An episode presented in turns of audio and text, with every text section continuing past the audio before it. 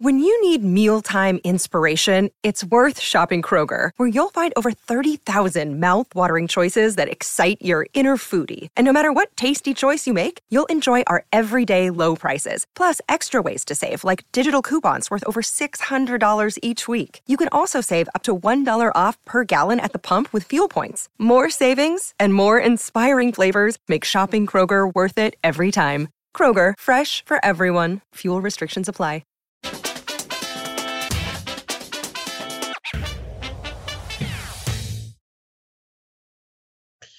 Howdy, everyone, and uh, welcome to the Real Vision Daily Briefing. Uh, first of all, a happy Friday as we are live here the 18th of November. It's basically been a sad day as Qatar has banned beer sales for the World Cup starting this weekend. So uh, I basically urge you to open a can of beer in sheer protest while watching today's show. Uh, but joking aside, uh, we've had a pretty uh, positive couple of weeks after receiving evidence that the inflation is slowing in the US. Uh, but is a lower inflation print per se a positive for equities? Um, we're going to ask that question today, and I'm super happy to be joined by a guy that I've wanted to interview for quite a while, namely Warren Pies, the founder of 314 Research. Uh, Warren, welcome. It's a pleasure to finally uh, get the chance to interview you. Likewise, uh, wanted to have this conversation for a while, so looking forward to it. In, indeed. Um, so first things first, um, the question that we're going to ask today is it per se positive for equities, as we've seen in recent weeks when inflation starts disinflating in the official CPI numbers? Is there sort of a true yes or no answer to that question, Warren? Uh, there's rarely a true yes or no question, answer to any question in this game that we're playing. Um, I think if you were to say hold all else equal and just tell me inflation's falling from current levels uh, and all the things that flow from that, I think it is a net positive for equities. But obviously, the devil is in the details and why we're falling and things like that. So, you know, gun to my head, yes, I do think it's positive. It's been uh, our position that you know that we're in a trading range and that you, once you get to the bottom of that trading range around that 35 3600 level the market will start to you know get supported by this inflation data coming down. And so yeah it is in our view a net positive. Uh, but obviously if it if it's portending a recession coming then clearly that wouldn't be. And that that's what we get worried about at the top of the range is decelerating earnings and slowdown in growth if we take a um, a look at the CPI data first, uh, Warren, let's have a look at at your view uh, on inflation. Uh, I think you've been pretty vocal that you now find firm evidence that the peak is in. But what about the quarters ahead? Yeah, so uh, that's uh, the the peak is in for inflation. I think that's everyone sees that now. Um, I, I think that we're going to have a rapid deceleration of the CPI as we move through 2023. That's our base case. And I think from there, a, a number of implications flow from that. Now, why do we see the CPI decelerating? I think uh, number one, we're going to see goods deflation, outright deflation, especially in the car side. And earlier this year, cars were adding like two and a half percent to the CPI print. That's going to be negative when we roll into next year energy as well you know you have to make some assumptions and one of our major assumptions is that oil prices are going to you know be more or less uh, stable here. We're not going to see some super spike in oil but let's assume that we're in 80 or 90 dollar oil. I think you also as we roll into spring of next year see deflation from the energy component of cpi and so those two factors alone can do a lot of work to bring down uh, CPI numbers that we've seen going back to the middle of summer and into next year. Um, obviously, we're going to deal with the shelter CPI stuff, and we've dug into that quite a bit and why that's going to lag and and potentially keep rising through next year. I think the question is going to present itself when we get to next year and we've also looked at services X shelter. We think services X shelter is coming down. It tracks tax receipt data well. We've had the health insurance kind of quirk that came through the system and brought down the numbers here. And that's kind of core of the core. I think when we when the dust settles and it's only shelter CPI moving higher next year, the question is going to be facing the Fed: Do we set monetary policy in accordance with what is ultimately some stale data, the shelter data that's you know maybe 18 or 24 months out of date at that point? And I think that uh, as much as everyone wants to say the Fed is an inflation fighter now and yada, yada, yada, I think it's a political beast. And the political winds are going to shift. They're shifting now as we speak with midterms behind us. And I think that my best guess is that even if the shelter CPI component is high and is keeping us in that above 2% range, the Fed's going to look through that and set policy uh, based on the rest of the CPI and on the housing reality. Hmm. Makes sense. And I perfectly agree to that view, by the way. Let's bring up a, a chart on uh, that particular shelter component of the CPI.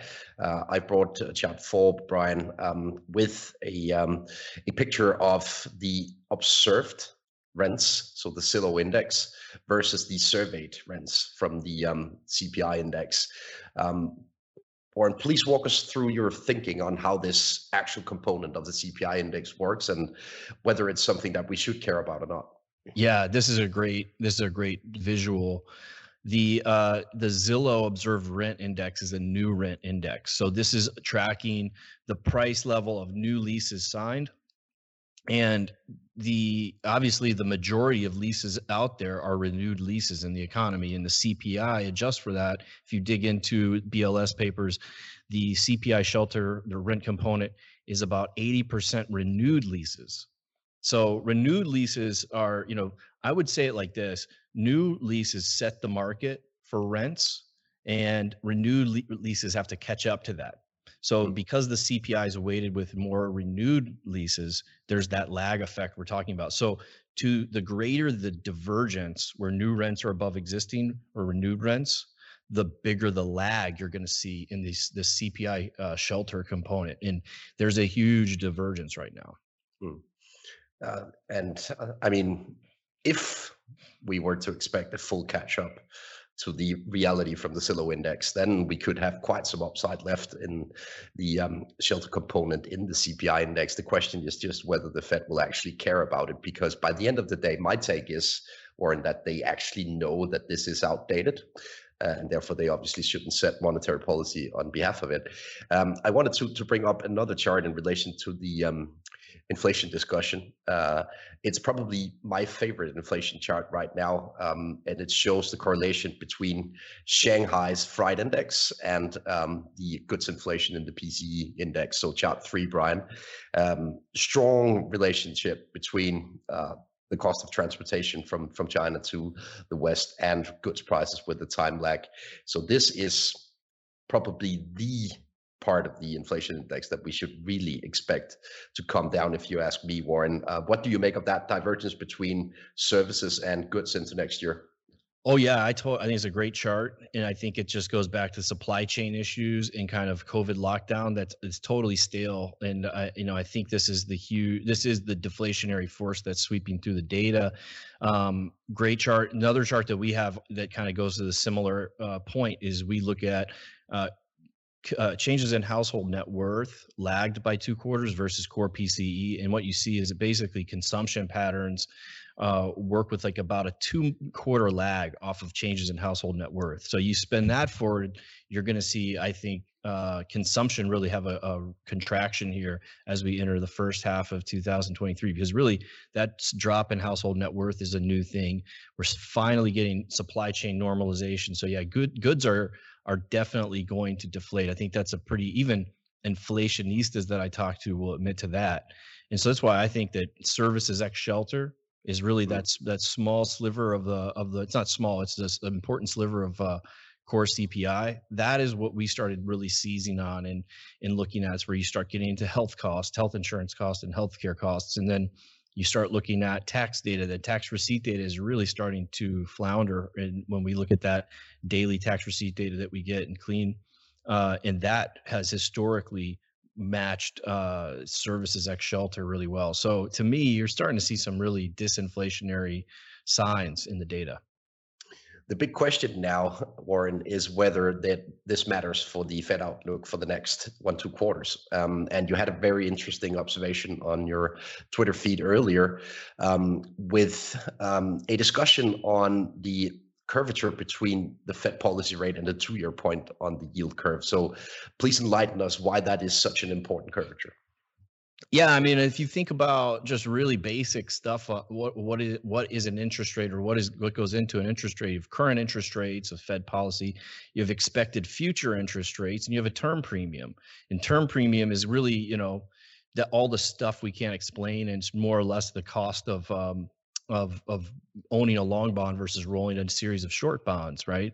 Well, when you start getting really close to the front of the curve, Fed funds rate versus the two year, you have you know, the term premium factor is really it gets negated to a, a large extent. And so now you're looking at Fed funds rate versus the two years. So you have current interest rates, Fed funds rate versus uh, expected future interest rates. So when you see that inversion where the two year drops below the Fed funds rate, it's a generally reliable signal. The, a pivot is coming. You know that policy has gotten too restrictive, and so we saw that really almost to, if you remember the Christmas Eve lows in the stock market, and the Fed was done hiking at this point back in 2018. We saw the two-year uh, invert with the Fed funds rate. It's a really important signal that I think we should be paying attention to in this cycle. So, you know, we talked a little bit, not to jump ahead of us, but we talked about a little bit before the call about you know being long the long bond at this point in time to take advantage of what we think is going to be further inversion in the curve. But at that point in time, when you start seeing the two-year challenge of the Fed funds rate, you want to get shorten your duration and you start want to consider more risk assets in your portfolio. And to me, that's a really clear roadmap that's starting to come out of the data. We're going to take a quick break and be right back with more of the day's top analysis on the Real Vision Daily Briefing. You're a podcast listener, and this is a podcast ad. Reach great listeners like yourself with podcast advertising from Libsyn Ads. Choose from hundreds of top podcasts offering host endorsements, or run a reproduced ad like this one across thousands of shows to reach your target audience with Libsyn Ads. Go to libsynads.com now. That's L I B S Y N ads.com and it's uh, maybe already on the cards within a couple of quarters from now, right? If uh, if we are right on this disinflation environment, uh, I wanted to play a soundbite for you, uh, Warren, from a um, discussion that we aired today on the Real Vision platform. It's between Kokou uh, Blua, uh, who's the uh, head of economics at Societe Generale, um, and, and, the discussion was hosted by our own James Halliwell. Um, Kokou holds the view that disinflation is coming, but that we will settle at quite a higher level uh, of inflation rates relative to uh, the most recent history over the past couple of decades. So let's listen to the soundbite and get back to that part of the discussion. Global economy are expected to be in a recession next year, but this is where, as we discussed at the beginning of this conversation, there is a situation or a scenario in terms of if you look at all the distribution of outcomes where we might simply go back to normality when it comes to interest rates. So it's no longer the zero interest rate policy uh, or that we were used to before, and we might maybe be transitioning for this lower for longer to higher for, no, for higher for longer, where three four percent interest rates is the normality because the economies can take it the entire interview with uh, is uh, already available at the Real Vision platform, and it's part of our must-watch make or break series on inflation. Um, Warren, I wanted your take on this potential higher plateau for inflation going forward relative to what we've seen over the past couple of decades. What do you make of that thesis? Well, so this is where we get it's an interesting kind of thought is and you have to in markets a lot of times you have to have kind of what hold what seem to be two competing ideas in your mind at the same time. And so for me, I don't think that's in the cards for next year. I think we're going to get much lower than consensus expects. You know, if you look at CPI swap rates, one year break even rates, it's consistently between two and a half and three percent. I think we're headed to three percent next year, even with this lag effect in the shelter CPI that we were talking about. So I don't really, I wouldn't really call that some elevated level of inflation that we haven't seen. However, when I spin it forward, I do think there are long-term, you know, inflationary uh, factors building. I think we're entering into a commodity secular bull market. This is something in a, a chart that I put on Twitter here recently that's generally associated with a higher uh, level of inflation. And I, I do think that the you know, there's been a lot made of the, the deglobalization story. And if you look at inflation patterns from 2000 forward, and why did we have low inflation? It was really, you know, China entering the WTO. Uh, opening up world trade. Uh, that drove prices down, and it was really durable goods in the United States that was the driver there. And then the other factor was the shale revolution, making uh, more or less abundant and cheap energy, and financed uh, through you know capital markets that were at that time friendly to the energy sector and no longer exists. So those two factors are are incrementally rolling back. And so yeah, I think over time, inflation, we're gonna have to deal with a higher inflation level and the Fed's gonna have to get creative.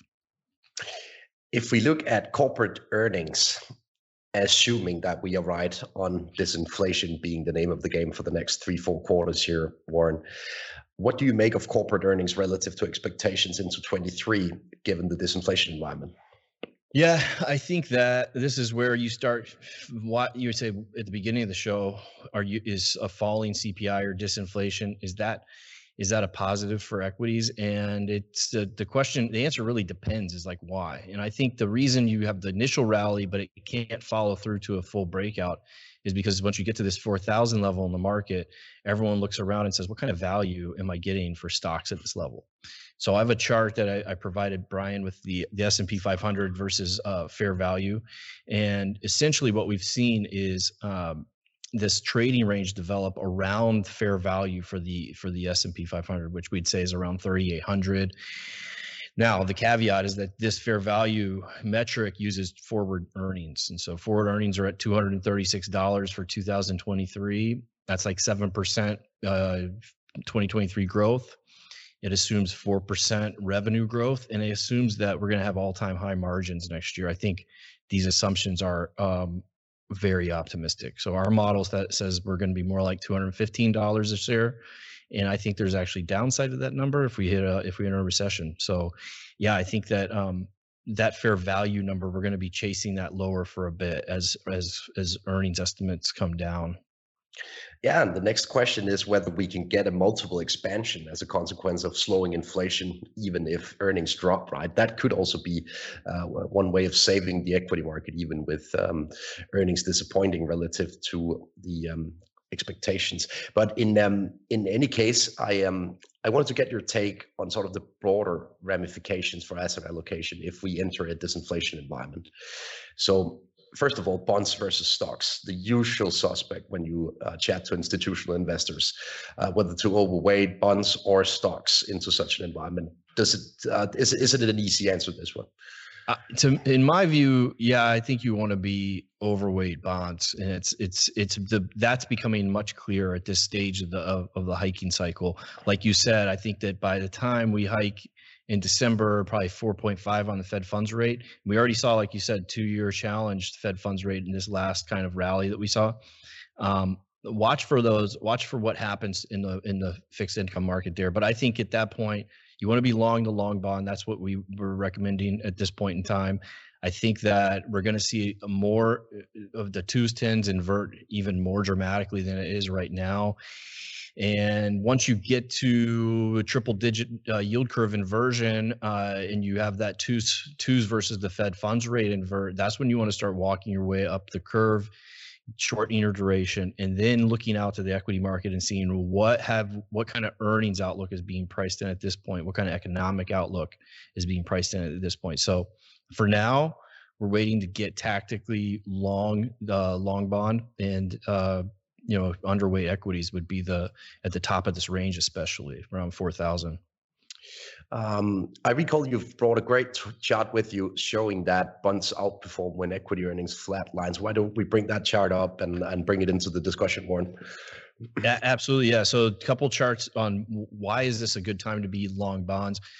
Uh, number one, we have real rates across the curve. So, I mean, we haven't had that in a while. Every all the across the yield curve over one percent real rates, close between one and a half and two percent. Actually, the other thing is if we do get a, an earnings recession where earnings uh, flatline, this chart's looking at the year following um, earnings flatlines. So it's trailing 12 month earnings uh, for the last uh, going back to the mid 70s. So 10 out of 11 cases that we've ever seen of earnings flatlining and then falling into negative territory, bonds outperform. They don't just outperform; they they do really well in that environment, and that's generally a slow growth environment. It makes total sense that you would be in bonds. Uh, another chart, I don't think we we passed it along, but uh, when you look at major CPI peaks, the year following major CPI peaks, bonds have always outperformed, or not always performed, uh, returned uh, positive returns in the year following a CPI peak. So that's another kind of factor. And we overlay these two things. There's a, a regime chart that I gave you, Brian, where we look at the beginning of earnings decelerations and the beginning of CPI decelerations. That's the green shades here. So that's two overlapping positive bond regimes. We go all the way back to 73 with this study. And essentially, again, this is the best when you overlap these two regimes, not just one or you know the red is when neither of them we have growing CPI and growing earnings. That's when you want to avoid bonds. But we've now entered this favorable regime. So I think everything's lining up for a long bond position at this point in time. You could argue with like we've had this rally. Do you want to enter that position right now? I don't know. It depends on how cute you want to get and what how tactical you want to be. But overall, I think that's the trade. What are you seeing? I want to get your your feedback too. You, you, we had talked a little bit. We're on the same page, but with a little twist. well, I kind of got my face tattooed to that long TLT trade earlier this year. Um, I I tried it tried it um, back in June when I saw the first disinflationary vibes kicking in, uh, and what I missed was obviously the move in real rates uh, that you uh, just described earlier. Uh, so I think you're absolutely right now that with real rates running in clear positive territory across the curve, the risk reward is better than when I entered this position for the first time back in June and got stopped out pretty quickly. Um, so for now, I, I, tend to agree with it. And if you look at uh, historical correlations between the growth outlook and the relative risk premium between equities and uh, bond yields, then I would argue that if the ISM index, for example, in the US drops below 40 uh, from current levels, then you should expect a widening of the risk premium in equities relative to bonds by in between two and two and a half uh, index points or percentage points, uh, which basically translate into uh, bond outperformance of uh, of equities. Um, and therefore, given the growth outlook that I have um, on the cards, then um, I would argue that it makes sense, at least from a relative perspective, to uh, to be long bonds relative to stocks. The question is just how to size that um, position correctly. I, I, do it via volatility adjusted measures, but um, it's not easy. You need to adjust it on a on a running basis. The dark horse here, Warren, energy. I, I mean, what if we get a cold snap? What if the scarcity of natural gas returns, etc.? What do you make of such a scenario? it's it's entirely plausible and that's the mm-hmm. thing that's the risk that's um that's bothered me and it's definitely a risk i think it's a risk to the equity and the bond markets just like we saw earlier this year energy was negatively correlated with every sector and the bond market it's the only time we've ever seen one single sector in the equity market ever do that and that was through basically all of the you know the early stages of russia ukraine and moving through uh, into the summer I think that's the big. So that's the market telling you that's our big risk here. So for me, I, I think there is a lot of value still in the energy space, and so I think you want to pair. If you, it makes a lot of sense in your portfolio to be long bonds and long energy at the same time. If you want, you want to do that the right way, obviously. And obviously, we've had this sell off in oil. We have official sanctions kick in in a few weeks. Um, the market seems to think that this is going to be digested. Some of the physical market indicators we track say that there's that the market's well supplied at this point in time. So, you know, it doesn't look like a big rally is imminent, but oil is a, a crazy volatile beast and we have a lot of headline risk and a lot of things coming at it. China being locked down is, you know, will they come back? I've anticipated them coming back for all year and have been wrong. Uh, but you know, at some point, you'd have to hope or expect that their economy is going to get opened, and when that happens, uh, you know 1 million barrels of, of uh, a day of demand are back online and iea expects uh, 1 to 2 million depends on if you want to count crude or crude and refined products of russian supply off the market next year and i don't think that supply is coming back under any kind of scenario for russia ukraine so the oil market remains tricky it does and it's a hmm. risk mm-hmm. We're going to take another quick break and be right back with more of the day's top analysis on the Real Vision Daily Briefing. You're a podcast listener, and this is a podcast ad. Reach great listeners like yourself with podcast advertising from Libsyn Ads. Choose from hundreds of top podcasts offering host endorsements, or run a reproduced ad like this one across thousands of shows to reach your target audience with Libsyn Ads. Go to libsynads.com now. That's L I B S Y N ads.com. and on this China reopening story, um, all of the geopolitical strategists that I've spoken to, they they kind of refuse to buy into it right now. Um, interestingly enough, uh, because it was sort of a, a firm rumor over the past couple of weeks here. Uh, I track um, uh, the sort of lockdown index from Oxford Economics on a daily basis or weekly basis, and it is visible on that index that China is moving towards easier restrictions, but very, very far from uh, an, an, an open economy after all. We get a lot of questions on the US dollar because we we frankly haven't touched upon that. Uh, so I can see uh, maybe even a handful of questions uh, directly on the U.S. dollar, given this disinflation outlook. Uh, we've seen a a sharp uh, retracement lower in the dollar index as a consequence of lower inflation prints. Do you think that will continue? Yeah, I'm not. I don't think it's going to happen until we actually have a firm pivot from the Fed. So it's going to be one big trade, in my view. Uh, is it's maybe a little consensus, but that's uh, that's the way I would play it. I don't think that the it would be premature to think the dollar is going to keep weakening because I think the Fed's going to have max hawkish rhetoric still. Kind of can look through that, and they are going to move forward with hikes next month, obviously. And so I don't think that the dollar gets a sustained uh, downtrend until the Fed officially pivots and has and changes their their posture. So um, no, I, I still would expect a strong dollar here for a little bit. How about you? Yeah, um, I've I've been stopped out of my dollar longs um, from um, from a new stop loss. Uh, I've been long dollar all year, so basically um, I got con- caught wrong-footed in this move, and I think the issue now is that I would like to sort of be able to clearly see the light at the end of the tunnel for the EU, uh, sorry, European natural gas scarcity. And for now, we were saved by a very hot October. I can guarantee you that it's cold as fuck now. So uh, we, are getting tested now, uh, and uh, on a daily basis, I can see that the withdrawals are starting for the gas storages. So I'm I'm holding my horses here, whatever it's called in English, um, waiting for a confirmation that we will actually make it through the winter without new material price hikes to to natural gas in in Europe. And I'm not convinced yet, to to be um, brutally honest question for you from Jake, uh, our member. Um, he's asking you for the very short-term outlook. If you find the bond, the long bond attractive, or um, even shorter bonds attractive, given at the current juncture, uh, which obviously suggests weaker growth upcoming in the next quarter or two, are you then short-term bearish on energy stocks despite your long-term view?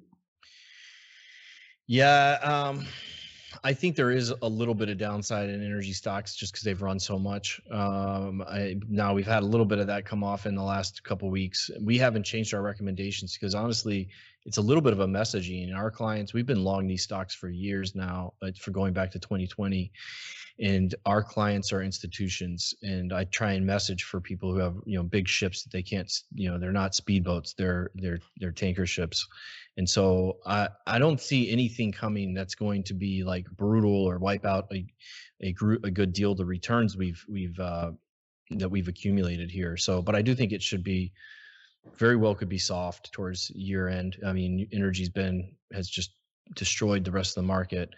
Uh, so yeah, I think so, but I, I don't see that being a long-term thing. I think it's a supply-constrained rally that that's taking place across the energy complex, and this is the thing we said earlier in this year, and it's really played out. Is that oil adjusted we think valuations in the energy space are are are going multiples are are going to expand. I think the big thing coming out of this is that energy security has been undervalued by the market. Mm. And it's now you have to think that it's much more valuable. I don't care what the political rhetoric is. Um, and we'll see how this winter turns out for Europe because, like you said, it's been two standard deviations uh, outside of the norm. How warm it's been so far, and so I think a lot of that could change if we just get a normal winter and you know we see how serious it is to outsource your energy security to, to unfriendly nations. So all that comes together. I think this is a long-term story. I'm not trading around these stocks. I want to own them and I want to build more of a portfolio around them. I think the bonds with energy, especially if we get a sell-off here, that's that makes a lot of sense to me. Yeah, and um, I, I basically wanted to add that um, if we were to get a recession, um, then I probably consider energy one of the most sort of inflexible goods at all when it comes to the demand side through a recession, right? Um, we we saw how um, the energy demand dropped through the pandemic, but it wasn't that bad given the entire globe was in a lockdown, right? Uh, you still had a massive demand for oil barrels even in a lockdown. Uh, I know the price went negative short term, but I mean the price is obviously sensitive to that marginal change in demand, but the overall demand is still there, so you will get that catch up again, I guess. Yeah, that's a great point. When you go back to the the financial crisis, we lost peak to trough about 2.73 million barrels a day of demand peak to trough. We just named two factors Russia uh, sanctions and China reopening that could add 2 million bullish barrels a day to the supply demand imbalance next year on top of just your typical normal growth depending on you know, so I, I don't think this is going to be the kind of recession where energy's uh, on the floor it, it very much at all. I think there's a firm, and the thing is, there's not much spare capacity out there. I, Saudi Arabia in particular if we get a pullback, they they would love to cut some production here and claw back some of that spare capacity, anyways. So I do think there's a firm floor under oil prices. I'm not betting on. I wouldn't be getting short at the market here for sure. So, um, Warren, let me try and sum up our discussion. It's been a pleasure to to host you here. Um, I think we we both both agree that the disinflation trend is pretty firm now, uh, and we should expect the CPI index to disinflate um, in the quarters ahead, which makes the long bond trade attractive, at least relative to equities. Also, when you look at historical studies of such disinflation trends, but a way to ensure that you still have sort of one egg in your basket, um, playing the long end of the inflation game, uh, is to to continue to be long the energy complex in the stock space. So I guess I will leave it there for today, uh, unless you have further comments for the audience, Warren. No, I really had a good time talking to you. I appreciated uh, the opportunity. Hopefully, we can do it again. Absolutely. I uh, I really enjoyed talking to you as well, Warren. And um, to the audience out there, go check out Warren and his uh, great great research company, uh, fully endorsed from from my side. Um, I want to thank you all for for watching. But before we um, conclude today's show, um, I need to remember the meme of the day, and. Um, I guess we can uh, bring it up on the uh, screens, Brian. Um, I just wanted to uh, leave you with a meme from our discussion. So, um, with that said, have a great weekend and see you on Monday.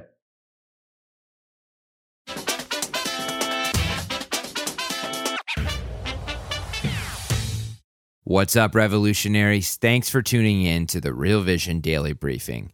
For more content like this, head over to realvision.com and get unfiltered access to the very best, brightest, and biggest names in finance.